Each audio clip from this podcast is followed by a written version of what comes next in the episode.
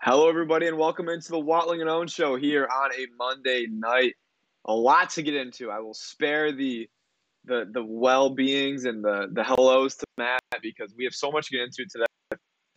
Everything that went down this weekend was major. I mean, you had the the Mets and the Yankees series, probably the most entertaining Subway series since that uh, 2000 World Series. You have the, of course, football is is all the way back. We've got football uh, a football heavy odd man rush. We've got the Giants, the Bills, and the Jets all losing, but I think based on our expectations for all the teams, that we kind of fall in different spots uh, as to how important those losses are. But we actually start on the baseball diamond, Matt. Who would have thought after all that football we would start with baseball? But last night, uh, the Yankees and the Mets game got a little chippy with the Mets coming out on top seven to six, but uh, there was kind of some beef going on. It started on Saturday night when Taijuan Walker was on the mound. Uh, you could hear some whistling coming from the Yankees dugout. It was Wandy Peralta, one of the Yankees pitchers. The Mets uh, accused the uh, uh, the Yankees of sign stealing, of kind of tipping pitches. Well, Taijuan Walker was tipping pitches. The Yankees were apparently relaying signs.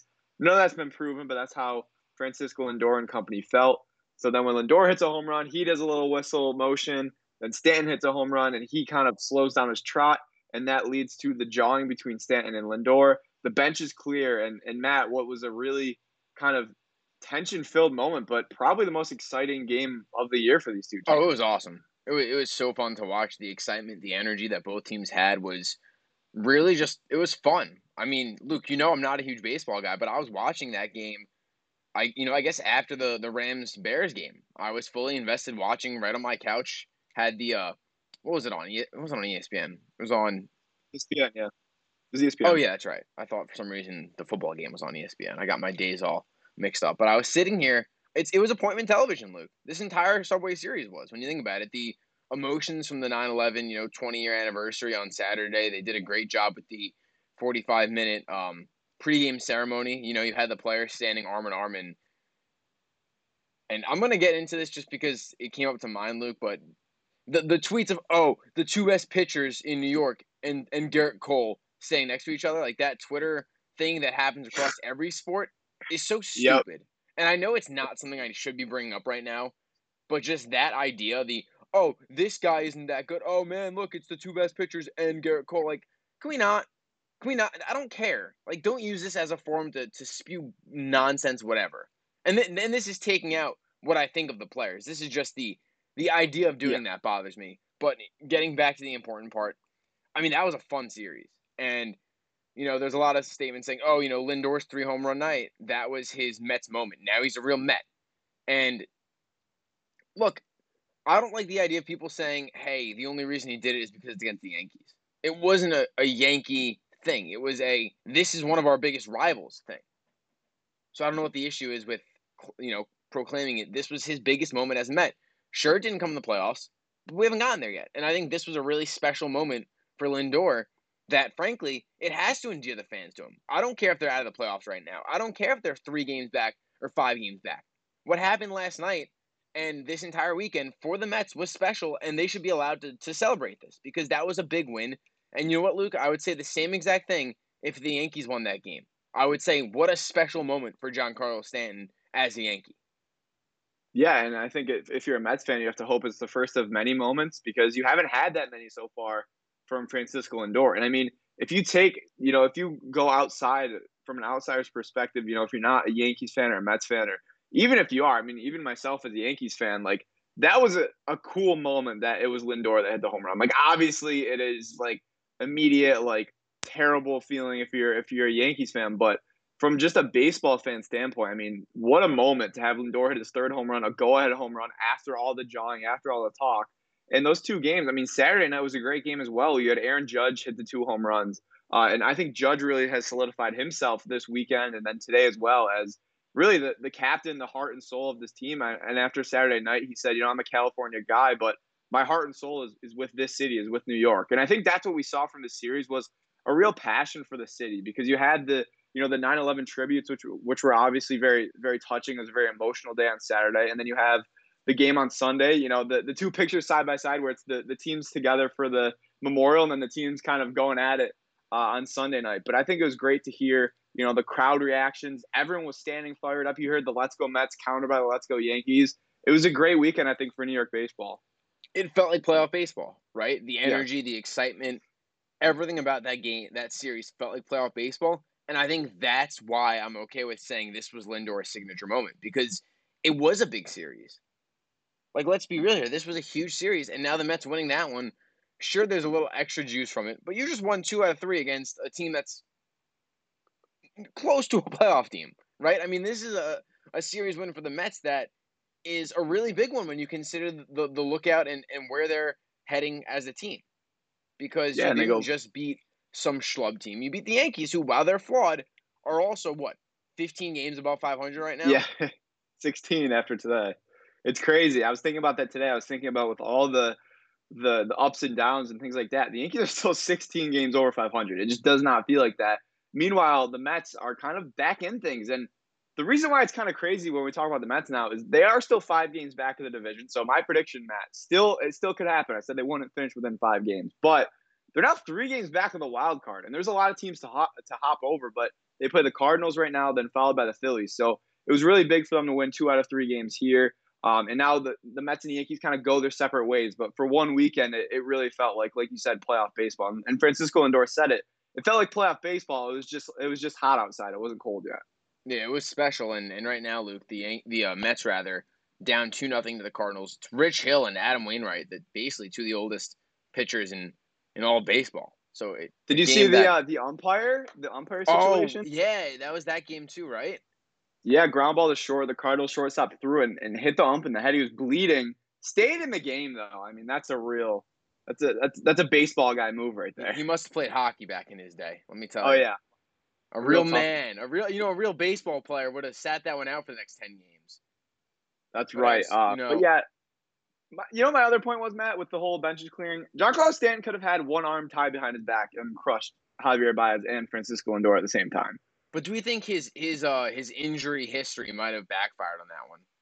You know, Rick DiPietro got in a fight once, Luke, with uh with Brent Johnson, the goaltender for the Penguins, and he was out like four months with a broken jaw.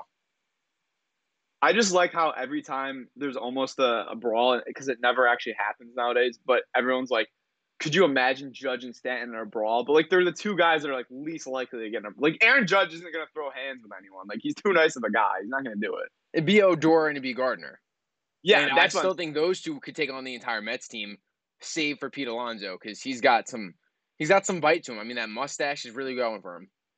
Yeah, but so a really fun series there. Um, the Mets coming on top though, and now like like I said, they go separate ways, and and we'll see if, if either team can make a push for the playoffs. But we've got we've got to take we've got to turn things to kind of a uh, a downer subject because the New York Football Giants came into the season, and we talked about how important these first two games are because uh, you know, they're against teams that maybe aren't the best, although I thought Denver looked pretty good. But either way, they're they're not, you know, the Chiefs or anything like that. And the Giants got their their butts handed to them. They lost twenty seven to thirteen. Uh, I believe one of those scores was was late as well. Um, and to, to be frank, the team just wasn't good. I mean, the defense couldn't get off the field. Uh, the offensive line had a lot of rough plays. Uh, Saquon Barkley couldn't really get going. Daniel Jones to me had the, the biggest play of the game was the Daniel Jones fumble. Uh, Giants are down 10 in the red zone. Uh, Daniel Jones takes off to run. He's not even hit from behind. He he just doesn't go down. He's stripped of the ball. Uh, Denver takes over, and that was basically it. So a really bad start for the Giants this season. And and to me, you know, it's a quick turnaround, so they have a chance for redemption. And I'm, it's week one, so we can't overreact. But with this team, every game is so important, especially when you look deeper their schedule and they play these tough teams, you want to play these teams at least close. So, so for the Giants to put up a, a, really big stinker in week one, I think is a concern. it's brutal, Luke, and, and, thanks for saving me as I take a sip of water there. Yeah, that was but that was a little audible for me. But for, for this team, like, do you trust the Giants going to Washington to, to win this game? And and if you don't, you know how embarrassing that is that you're facing Taylor Heinicke. That's the quarterback that's going to outduel your sixth overall pick. I mean, if Daniel Jones can't get around this, and look, it's not all Daniel Jones. He had a fine day, right? The fumble wasn't great. He was relatively okay, 22 for 37, 267. The, the run game was non existent. And I get it. Saquon Barkley will get better. He only had 28 snaps played this weekend. He only had 10 carries. He's a guy that likes to have the ball in his hands because maybe he's going to get you, you know, two, two and a half yards a carry, but he's going to break out for a, a 40 yard gain every so often. And, and that's what you kind of wait for. And Luke, I was listening to the Kay show today, big surprise, and they were basically saying Barkley is is supposed to be your Christian McCaffrey. And why hasn't he been that guy? And I think part of that reason, aside from today, take today the, the equation, or yesterday rather, because he's been hurt, it might be play calling. Because why can't you dump it off to Saquon Barkley? It'll it'll solve the offensive line problem. It'll give some confidence to Daniel Jones that he can get the ball out in time and get into a rhythm. And it's going to put Barkley in some kind of open space to actually make some moves. And for this offense ran by Jason Garrett to, to run the ball on second and long, I mean, I, I would love to see the numbers on what their, their third down and distance was because it must have been more than like six yeah. or seven. I mean, they're never they getting third and manageable. Never. No, they weren't. And I think I think Jason Garrett, I mean, we saw it last year. His his play calling is boring, it's uncreative, it doesn't really give chances. Um, but I think it's a two way street. I think it's also knowing that your offensive line maybe isn't the greatest, so you have to get the ball out quick. Um, but I don't know. I think it could be play calling. I also think maybe it's a Daniel Jones thing as well because most plays your running back is there. Like he's usually there for a check down. You know, whether you take it or not uh, is is kind of up to you. But if they don't have a linebacker in the flat, you can usually make that play. So I think that Jason Garrett definitely deserves a good, you know, a chunk of the blame. But it's hard for me to ignore, you know, Daniel Jones averaging seven yards per per, per pass. I mean, to me, that's not good enough. To me, uh, he can do better. I mean, the fir- really, if you look at the you know, if you take, it's kind of like we're going to talk about Sam Darnold later. If you take out that that long completion on the first drive of the game, when I think Denver, it was an offsides call, and, and they were able to let it uh, let it loose, and he found I I want to say it was either Shepard or Slayton down the sideline for like a 40 yard gain. If you take that play out, I mean, almost everything was you know a five yard out, uh, you know, slants, really nothing down the field. Um, and to me, it, it was another case of Daniel Jones just not being special. Like he was fine, like you said, he was okay, but he didn't really put you in a chance to win the game. At the moment, and in a chance to, to cut the lead when you're down by 10, he fumbled the ball. So that's 30 fumbles now and 28 career starts for Daniel Jones. And, and that was a big concern last year, and it, it carries over to this year. It is, and it's got to get better, Luke. It just has to.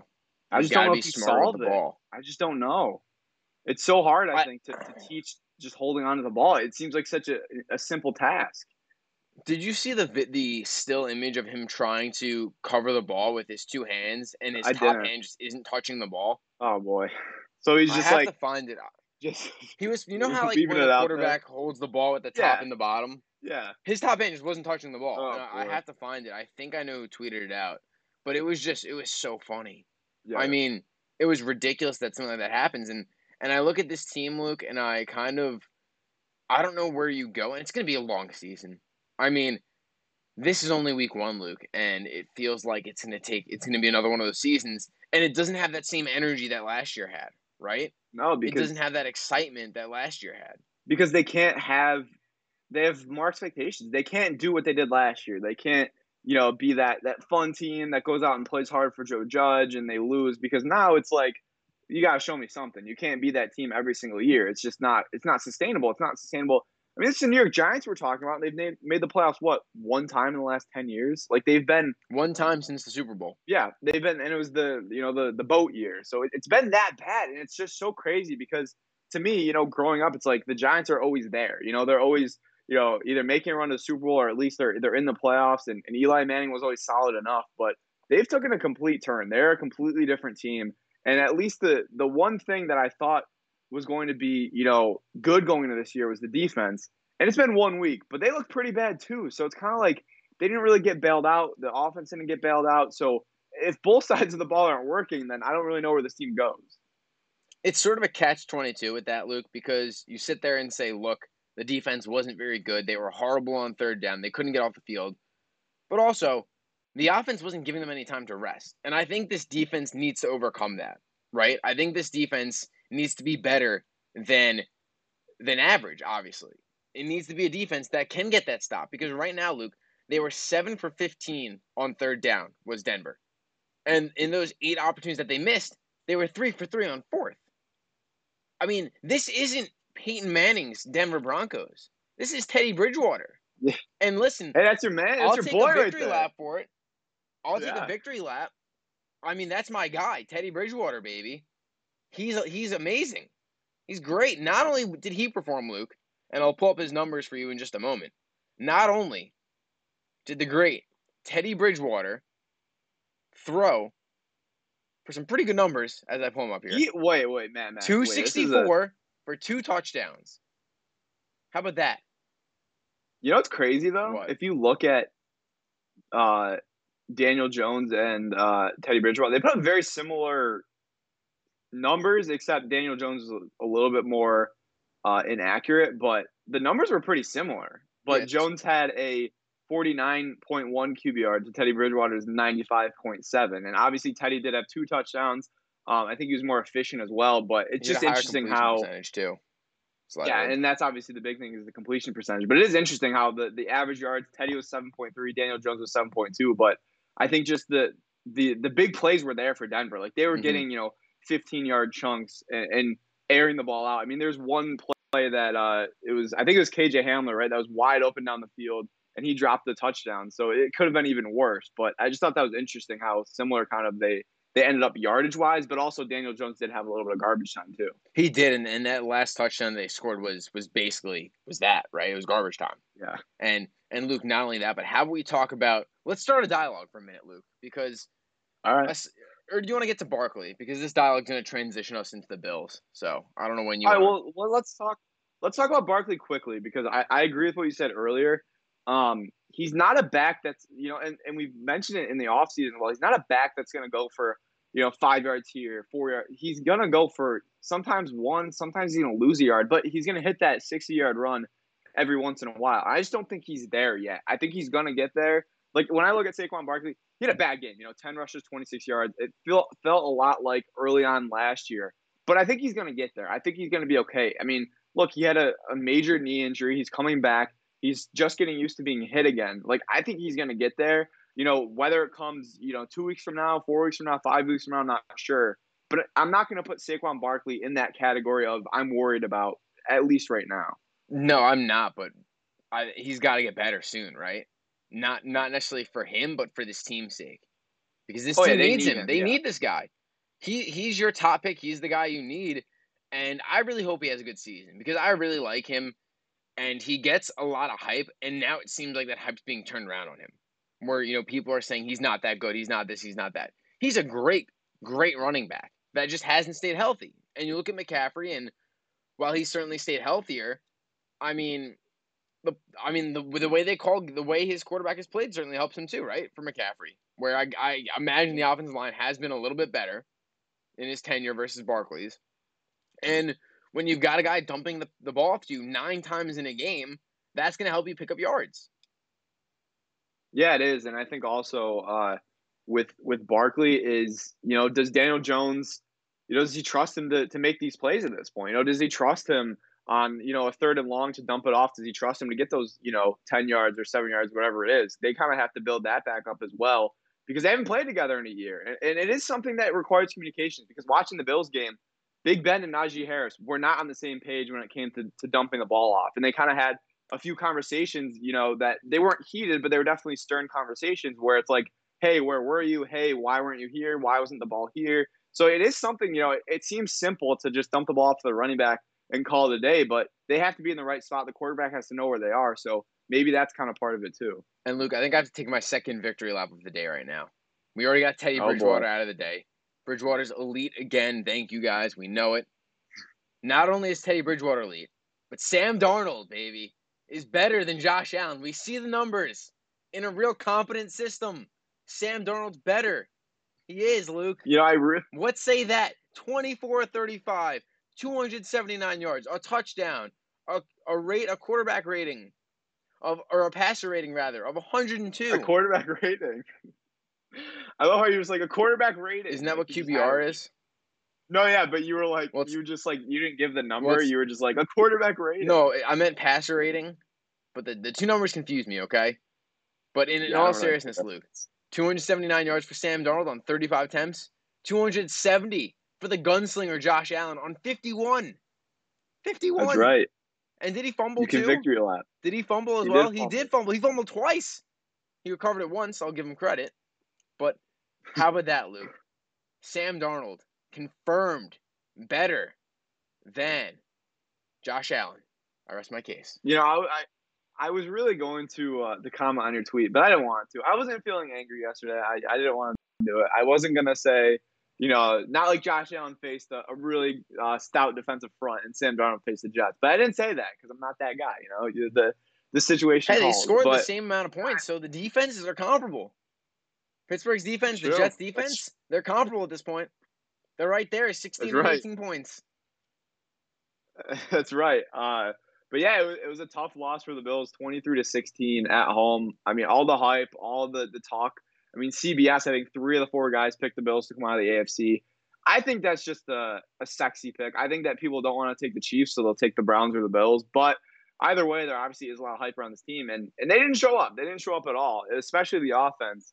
Um, Josh Allen has to be better, and and that's that's plain and simple. And I think he knows that. And I think with the expectations he has, I mean, we have to expect that out of him. We can't let him regress to to the mean, if you will. He has to play to that high level that he played to last year that got him that contract. And look, Pittsburgh's defensive line is is legit. And no one told me they got they went out and got Melvin Ingram from the Chargers because I'm like, who is number eight on that defensive line? Because the numbers, you know, they're they're trip they they tripped up Zach Wilson for the first half. They did. Uh, and Luke, let me say this. I hated people complaining about the numbers thing on Twitter. I was like, this is Oh, stupid. it and then I saw it. I'm like, this is the worst thing I've It's seen in my entire life.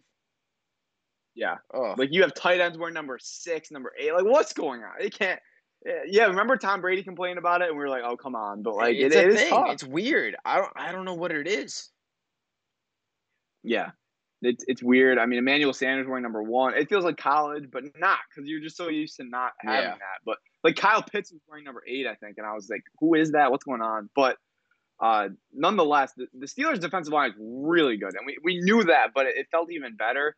I think the Bills' offensive line got called for like five holdings, like three were accepted. Like they could not block them if their life depended on it. So it's definitely a big wake up call, and I think it's a good kind of gut check to be like, hey, maybe we're not going to run away with here. We have to tighten up.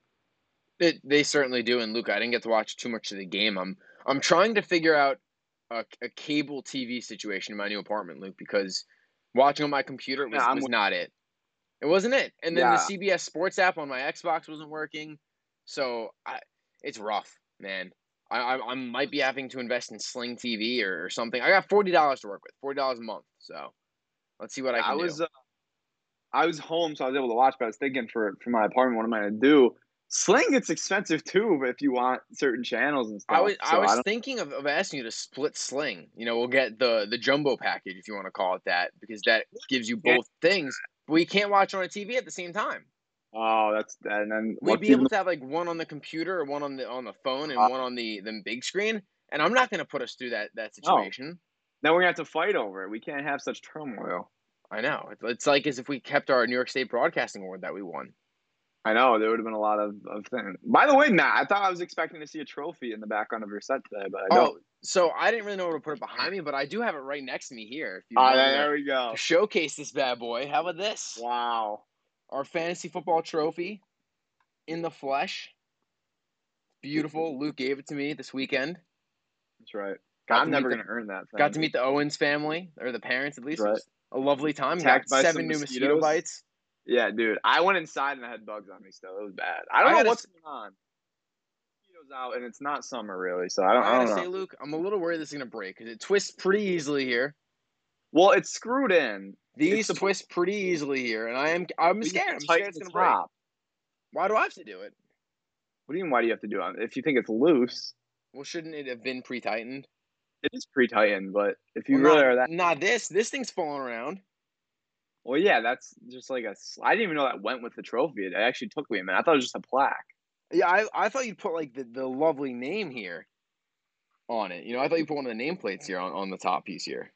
I did But- too. I didn't know what it was. I'll put this aside and and, and Luke, our, our good friend Mike Gross, who was the 2019 winner, think, thinks he deserves a week with it.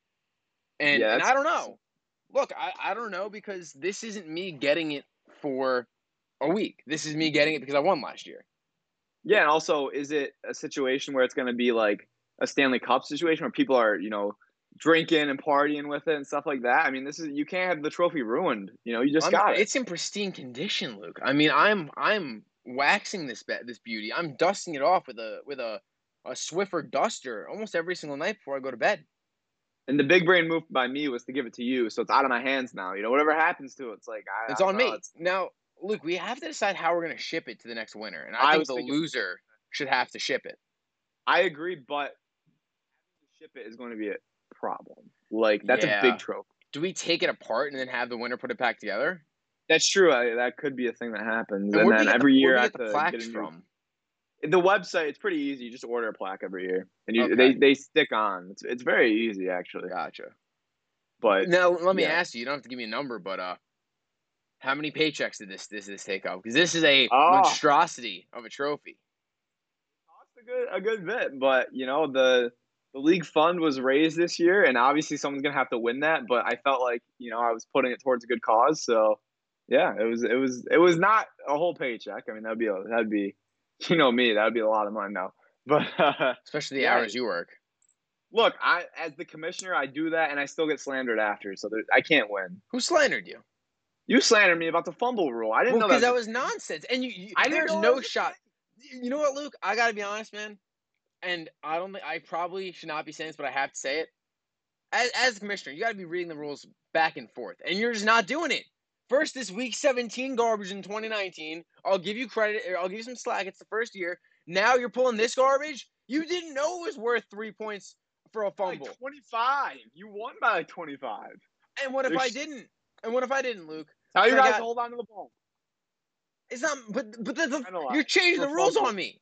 It's People like you're need to be penalized. It's like you're making a, a touchdown worth three instead of six. A touchdown in the NFL is worth six points, and now Roger Goodell's yeah, like, but "Oh, you should score more touchdowns to get six points." Now that's not how it works.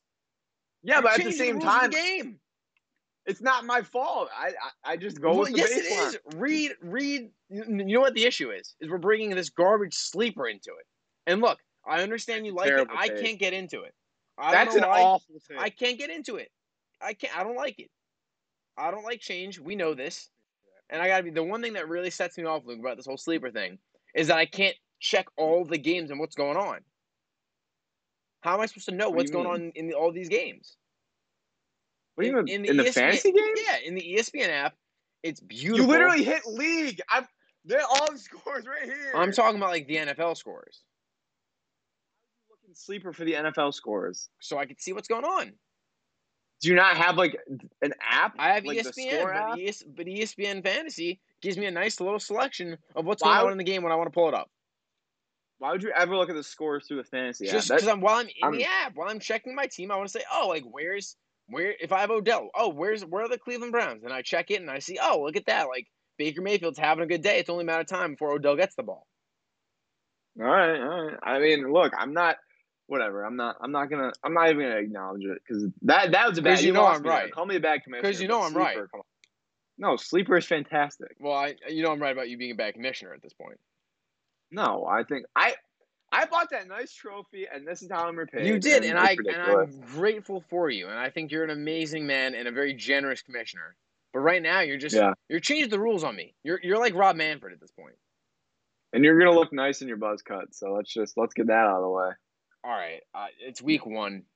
You know, one in five on, One on the pick. five. It's not great, but I'm a Zoftic two and three. If the Raiders cover, I will be three and three. which is So, good. That's good. And, and look, you always start out slow because these lines are wacky. And I was all in on Tennessee. I was all in on Tennessee.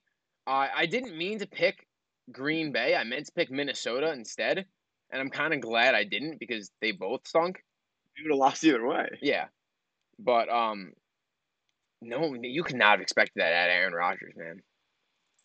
No, That was you, you really crazy. can't. Uh, well, a minute left before odd man. Matt, I'll ask you this because we got we got off track by the Bills, but it's all right. We have a lot of time on Wednesday, anyways. Are you worried at all? Is No. there any? Is the worry meter even? It's Move. it's not even right. I don't think my worry meter comes in until week four for this team. Even if you're 0 right. 4, I think this team wins because you or wins the division. Because you look Yeah, at and the we got sorry. no. Continue. I mean you look No, at the, the teams around them. New England looked okay, but they weren't any world beaters, right? They didn't light it up. I thought Mac Jones was nice, They but he's a rookie. Yeah. I mean, Miami, you won 17 16. Like, the, the, the best team in this division by far is Buffalo. And it's not even close. They're the only team with a sure thing quarterback. You have a competent enough defense. Maybe it's not the best in the in the division, but it's good. And you know what? I'm not worried about them. I'm not. I, I will be worried about them when it comes to the last three, four weeks of the season, and we'll see where it goes. Because right now, they are by far the best team in this division, and they will be for a very long time at this point. And I'll add to that quickly before Odd Man. I mean, you look at the top three teams in the AFC, you know, projected wise, the Chiefs and the Browns, I mean, they played a great game, but neither team looked great. I mean, the Chiefs defense is pretty rough. The Browns, uh, Baker Mayfield leads the NFL in fourth quarter interceptions since he came in the league. That's an issue.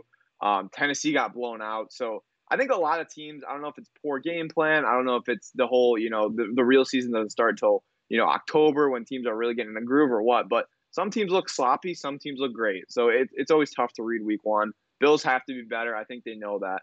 Um, and with that, I transition you over to Odd Man Rush, where we've got a lot more football to talk about. We do. It's basically a football. Uh, it's football every day at this point. The, the show kind of runs itself, Luke, because only two shows. We got football recaps, football previews, no Odd Man Rush on a Wednesday, and we recap basically the NFL here on Odd Man Rush. A couple of baseball stories, though, so be sure to stick around. And why don't we start with rookie quarterback watch, Luke? I don't know if we want to make it a love it recurring segment, perhaps, of Odd Man Rush, but we'll we'll let you decide next week when you take the uh, the reins.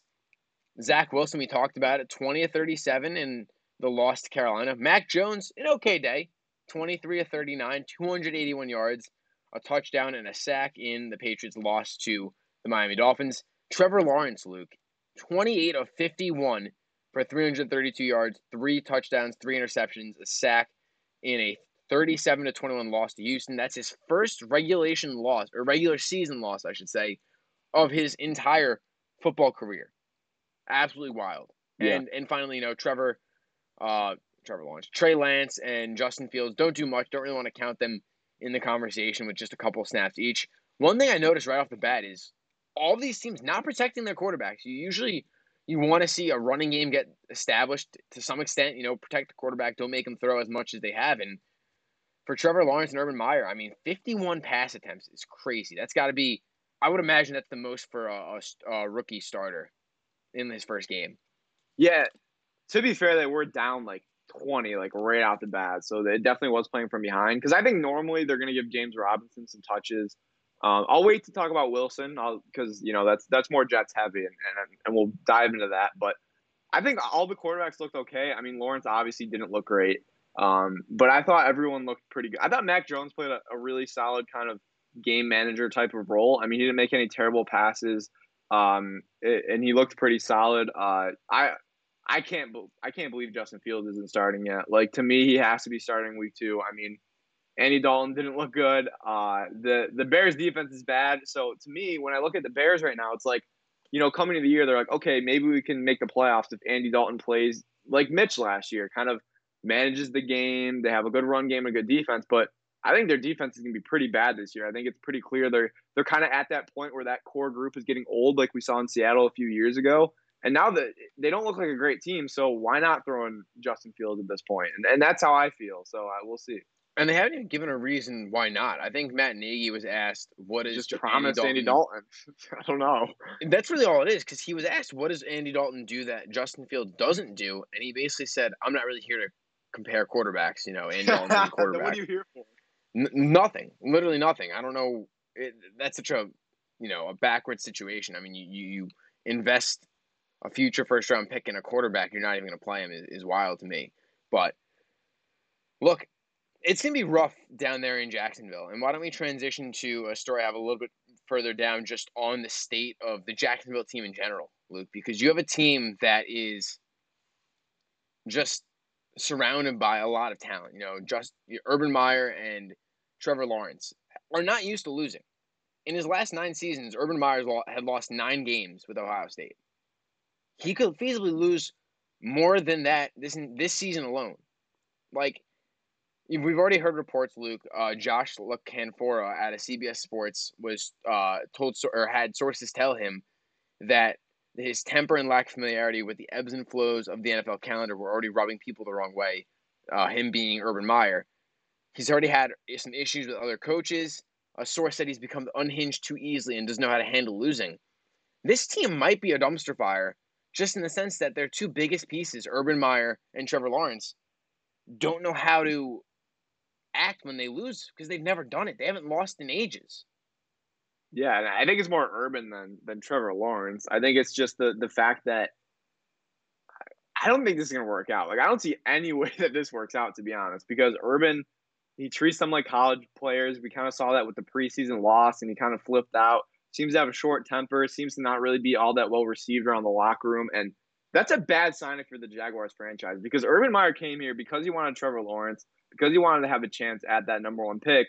And now it's already after one week, seems like it's falling apart. And on the other side, I mean, Trevor Lawrence, this is his first year with the franchise, and you're already off to a bad start. You're already thinking about maybe the next coach that he's going to have. So for him to maybe have to go through another system, to go through another head coach, is a real issue. And it's crazy to talk about for week one, but I really don't know how this works out because Urban Meyer just seems like his he, he just can't handle it. He can't handle losing. He can't handle uh, the, the, pressures of the NFL or whatever it is. But it's, it's not working out. But we had to protect Trevor Lawrence from the Jets, of course, because that's the only dumpster fire in all the NFL.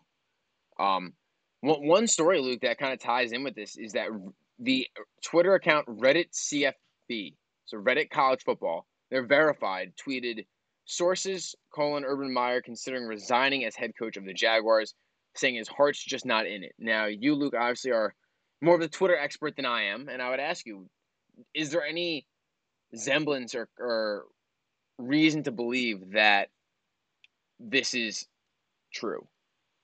No, I think it's I think it's like a sarcastic thing because that account is is almost always like satire. Like it's not okay. usually used for for actual things, but I mean, the, the crazy thing is like we had to stop and be like, hey, is this real? Because it, it's actually a real possibility with with Clay Helton being fired from USC.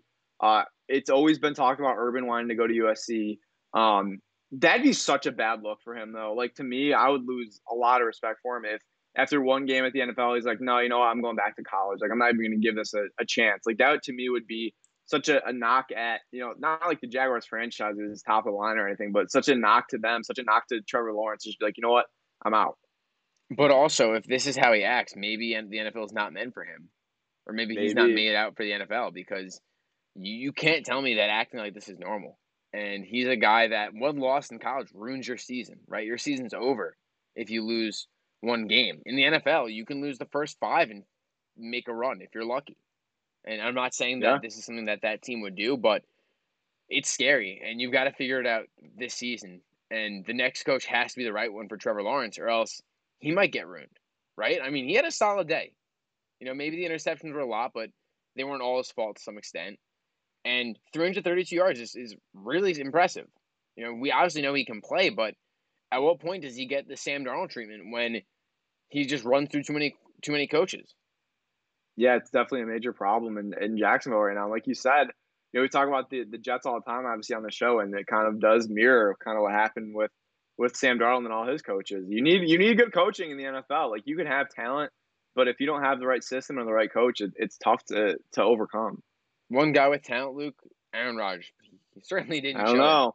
It. He didn't show it last. Oh, yesterday I should. Oh, excuse me. Oh, I'm sorry. My goodness, just disgraceful. Look, it's been. Uh, you been only have to host day. one segment today, and you can't even Look, do it's, it. It's been a long day, all right. It's been a long day. I want to go to bed. Early shift tomorrow. Got to be up at eight o'clock, Luke. I'm sure you know plenty of that. Wow, yeah, that's tough. I can't even imagine.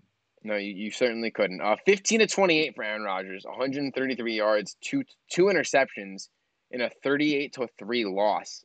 Uh, Rodgers, the reigning MVP, said, "quote I played bad." You think? you, you think, Aaron? Uh, Matt LaFleur said today we were absolutely embarrassed. Uh, they absolutely embarrassed us today. And and Luke, this is embarrassing. This is a bad look for Aaron Rodgers to play the way he, felt- he did after complaining all season long, or all off season long, I should say. He can't even show up to week one. You deserve to be traded at this point. You stink. You stunk in week one. It's awful. It's a bad look.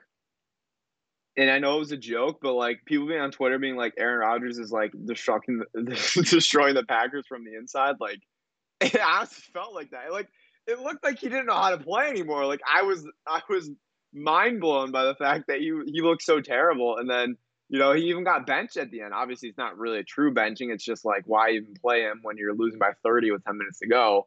Um, but look, it was clear that there was one elite quarterback in that game and one below average quarterback. That's just the truth of the matter. And Luke, I got to give you credit because you've been on the Jameis bandwagon for a very long time, and it finally paid off. I'll give you credit. 14 to 20, 148 yards. Did you change my five to seven TDs, or did I write seven? No, you wrote. I didn't change that. Okay, that's supposed to say five touchdown passes. The fewest passing yards needed for five touchdown passes uh, in a single game. 37 yards rushing as well for Jameis Winston. And man, he, I mean, I don't want to say he looked good because he threw the ball 20 times, but he did his job, right? He did not play bad. He played very good. Did you uh, see his quote after the game? Yes, I did. When he said, uh, when he talked about preparation, what his coach said, and, and forgot what his coach said on, on live TV. Yes. That, that was, was hilarious. It's it's He's days like, like, these. I wish we had audio. I know. So we played that. Uh, we could have played the. Oh, uh, oh, what was the other? There's another sound I think we wanted too. Oh no, it was the Daniel Jones picture, which I just saw, which was yeah, was pretty bad. But yeah, yeah Jameis looked good. I'm not gonna you know victory lap it obviously because I mean to be honest, the Packers defense looked terrible. I mean you you can see in the numbers. I mean he only threw for 148 yards, but five touchdowns, no interceptions. That's big for Jameis. The eye surgery, he's looking good. Uh, you know, it, Jameis gets a lot of heat and he does all those weird workouts and things, but I was listening to an interview with Ryan Fitzpatrick, and he said even like coming into the league, like no one works harder than Jameis. Like he had to tell Jameis, like, dude, like go home. Like you can't just sit at the practice facility all day every day and obsess over football. Like you need to have a life outside of it. So as much crap as he gets, and you know the whole crab leg thing kind of still hangs over him for for who knows what reason. But at the end of the day, like he's a guy that wants to work and he's a guy that wants to win and and he's quirky and, and he says weird things. But at the end of the day, if he can play like this, the Saints are going to be feeling pretty good about themselves. Could you imagine how ridiculous it's going to be if he turns out to be like a franchise quarterback just because he just did couldn't see? Yeah. He just needed glasses. Yeah, they're like, hey, like, can you see? Like, no, I actually can't. Like, why did it take so long to correct? Yeah, this screams. This is very reminiscent of our own uh, friend AJ Batista, who refuses to wear his glasses and just can't see, and we'll be, you know, right. we'll, we'll be hanging out in the, in our apartment, whatever, doing whatever we we used to, I should say, and he wouldn't be able to see, and we'd be playing, you know, games, whatever it is, and he just couldn't couldn't do it, and this is what it feels like. Uh, Luke, before we continue with Odd Man Rush, Mikey P chimes in on the Twitch chat. Feel free to chime in whenever you're listening, and or tweet at us right at Watling and yeah. Owens. He says Aaron's having another six nine in one season, but then he also says after that the Packers are going to be four and one after week five. Oh, so a one eight and one ending. Wow, who are they going to tie to? I would love to know who the. Uh, I love predicting a tie is a real gutsy move. Well, it is. They play the line. They play the Lions. Oh, Monday Night Football next week is Packers Lions. Uh, they play the Lions, the Niners, the Steelers, and the Bengals. I don't know the Niners and the Steelers. That's tough. I don't know if they can win four in a row. I love that you're you're picture. You're you're talking about the four and one versus the six nine and one. That's true. Well, let's see. They could tie. I don't know. The Bears. Maybe they tie the Bears. I don't know. Okay, the, you're you're missing the point, Luke. The the point is that. Well, first off, they couldn't go six nine and one because that's only sixteen games. But the point is, Mike. I think maybe Mike P's you know bringing that up as a as a joke. But if this team's below five hundred, that's horrible. Oh, that'd I be mean, the worst. I think that'd be the biggest. Fuss. Yeah. Would that be the back. biggest shock? Oh my, this is bad. We're just talking over each other. Would it be the biggest surprise of the year to you out of all the divisions if the Packers didn't win the NFC North? Would that be the biggest shock to you of all of them? Yeah, I think it would. Because that division's not good. I mean, you talked about it, Luke. The Chicago defense is meh. That Minnesota team, they're I think they're work in progress, right?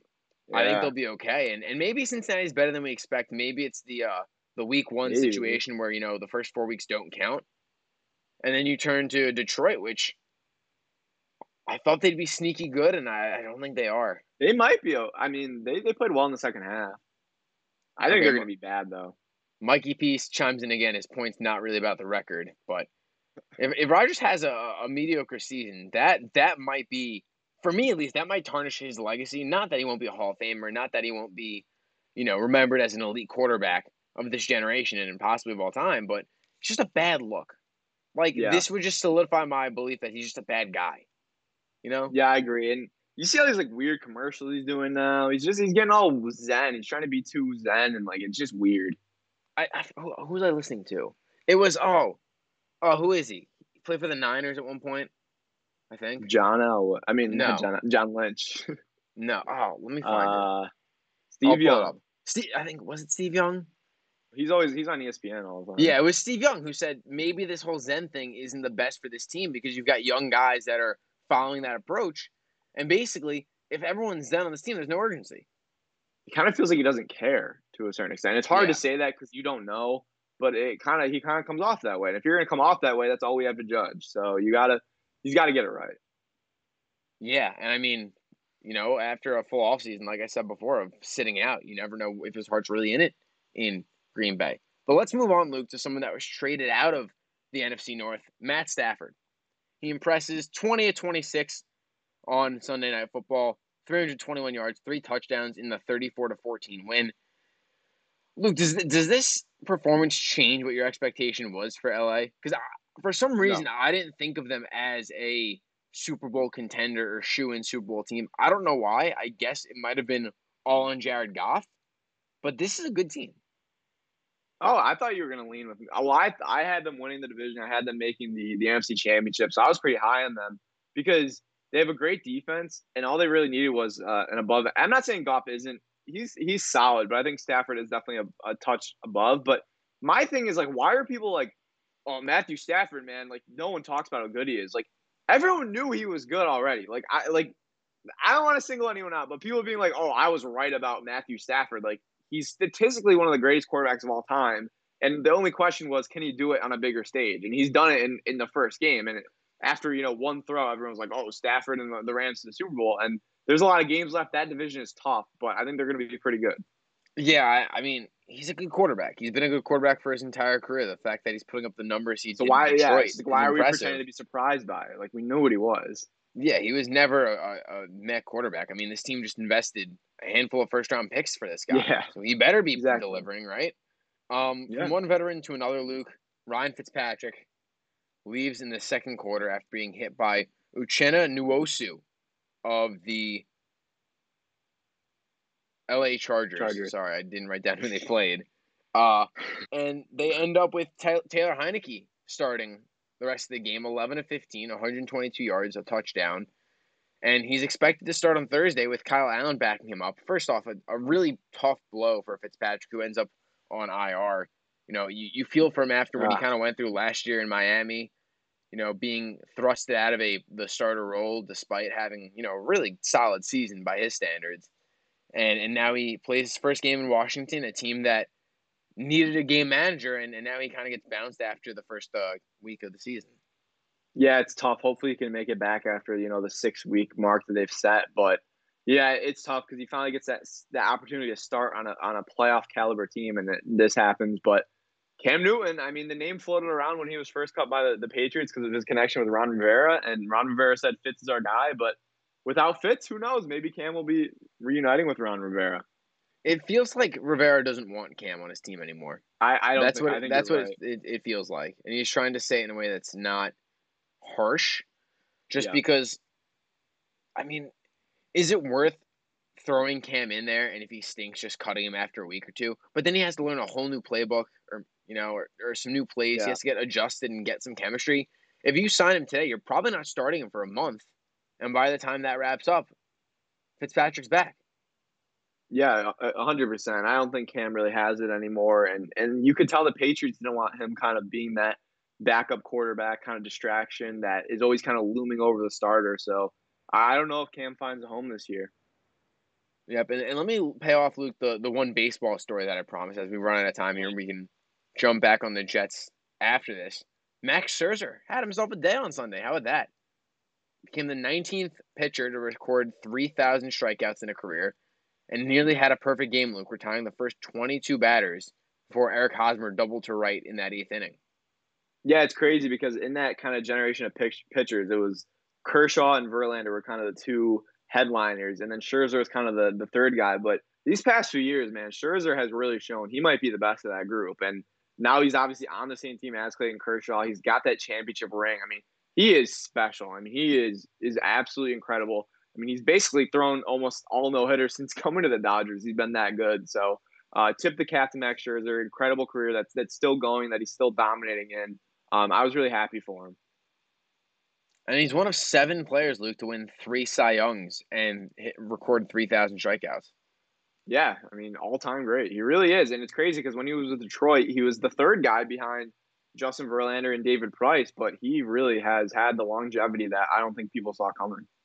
No, certainly didn't, and he's been, Luke, you said in LA, twenty nine point two innings pitched, zero earned runs, and you have to explain this to me, Luke. Why does he have an ERA of .88 in LA if he hasn't given up an earned run? Wait, really? Yeah, and, unless I, I mean, that's what I, will I'll read you the exact line in the story because it made no sense to me when I was reading it. Uh, the line says, let's see here, and we'll and we'll get on after this.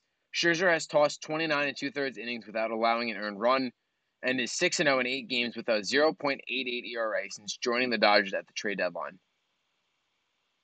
Well, I was looking on Baseball Reference. It says he has five earned runs since joining the Do- the Dodgers in 51 innings. So I, I don't Maybe know. the last 29 and two thirds he hasn't given up a run. Yeah, that must be it. I would guess. I don't know. That's weird though. Or maybe that was the first 29 and two thirds. Yeah, I don't know. I don't know. That's weird. I don't know why they wrote it like that. That that that's annoying. That's that's unfortunate. Yeah. Uh, I won't blame you for that. well, let, us get to the Jets here, Luke. Why don't you take us away here in what I'm calling the Sam Darnold revenge game?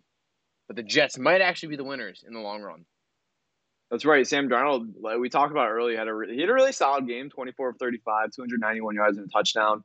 A lot of help from Christian McCaffrey, but that's the, the advantage you have of playing with a guy like Christian McCaffrey. If, if you can take advantage of it, then go for it. Um, he had that nice pass to Robby Anderson, but we, we talked about Sam Darnold, and you can talk about him more if you want. I want to talk about Zach Wilson. Uh, he made his debut. We talk, uh, Matt gave you the numbers in the odd man, but 20 of 37, 258 yards, two touchdowns and a pick. Did get sacked six times, but he looked really good in the in the uh, in the second half, and it started in the second quarter. But kind of from there on, you know, it, you could see in the beginning he was maybe a little nervous, maybe just trying to get into a rhythm. But once he got into a rhythm, he looked really solid. And I think that's my one takeaway from this game is that he looked he looked like he's very capable of being a good NFL quarterback. And I think that's the really good news for the Jets. You know, it's one game, it's against the Panthers. Say whatever you want, but I, I like to play for him. I thought he looked pretty poised. I thought he looked pretty comfortable after that those first couple of drives, and I think overall he had a really good game. He looked really solid, Luke, and I think watching that game, there was excitement watching him throw the ball.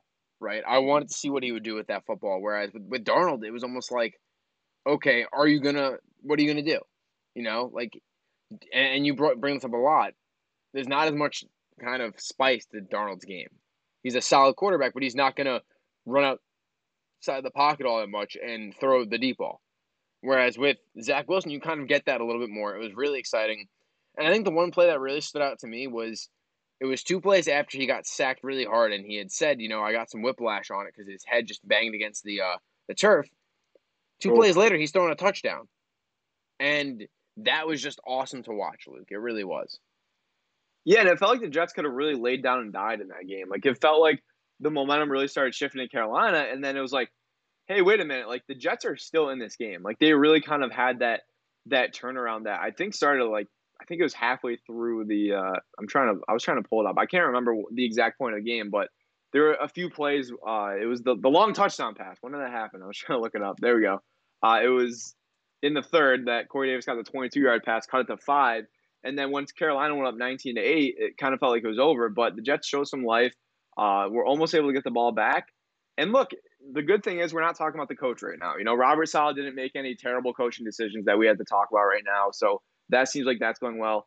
The defense played pretty well too. I mean, Sam Darnold kind of helped them out with that one play, but I think overall you have to be pretty happy. Obviously, it's a loss, and and we can't you know glorify every single loss, but you know, when we look at the three teams we talk about, it's like the Bills, high expectations, they lost, and we're not too worried about it. The Giants, middle tier, but they have some playoff expectations, they lost, and we're pretty worried. The Jets, they lost, and we're feeling pretty good about it. So I think that's kind of how we assess the three teams. You you can assess it that way, but for this Jets team, the injuries are a real worry. I mean, they are a real Yeah, concern. yeah. You lose one, Marcus Joyner, basically with him out, and some of the other pieces they lost during the, the during the preseason.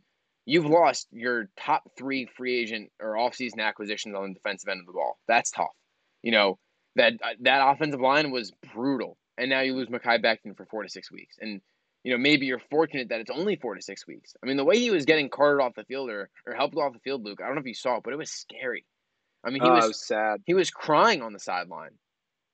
Yeah, and, he was saying like I did, I was playing so well, like I was, you know, you could you could kind of read his his lips and his body language. It was it was really kind of gut wrenching, and I was like, man, that's got to be season ending. But hopefully for the Jets, he'll be back in a few weeks. Yeah, he had basically got uh, rolled up on from behind. You know, a big lineman fell on his uh his leg. They're saying that his knee was dislocated, and they've got to clear out the cartilage around his knee.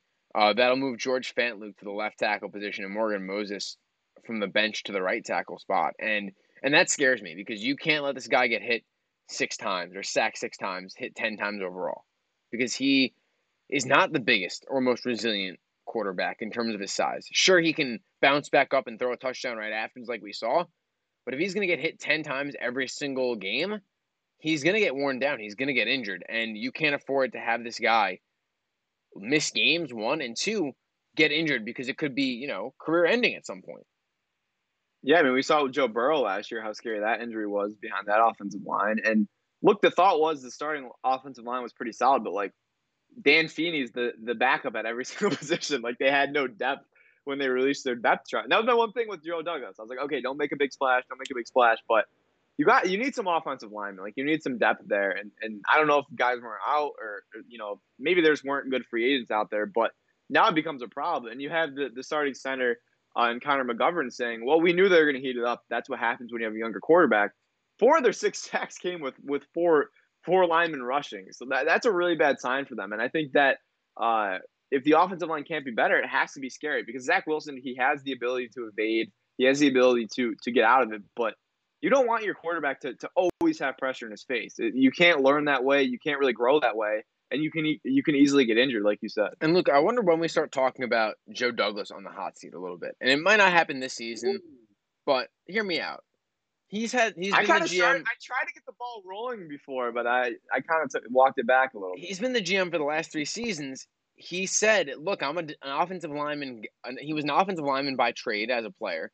Why is this line so bad? You know, we give Dave Gettleman a lot of garbage for his offensive line, and, and this one's not that much better.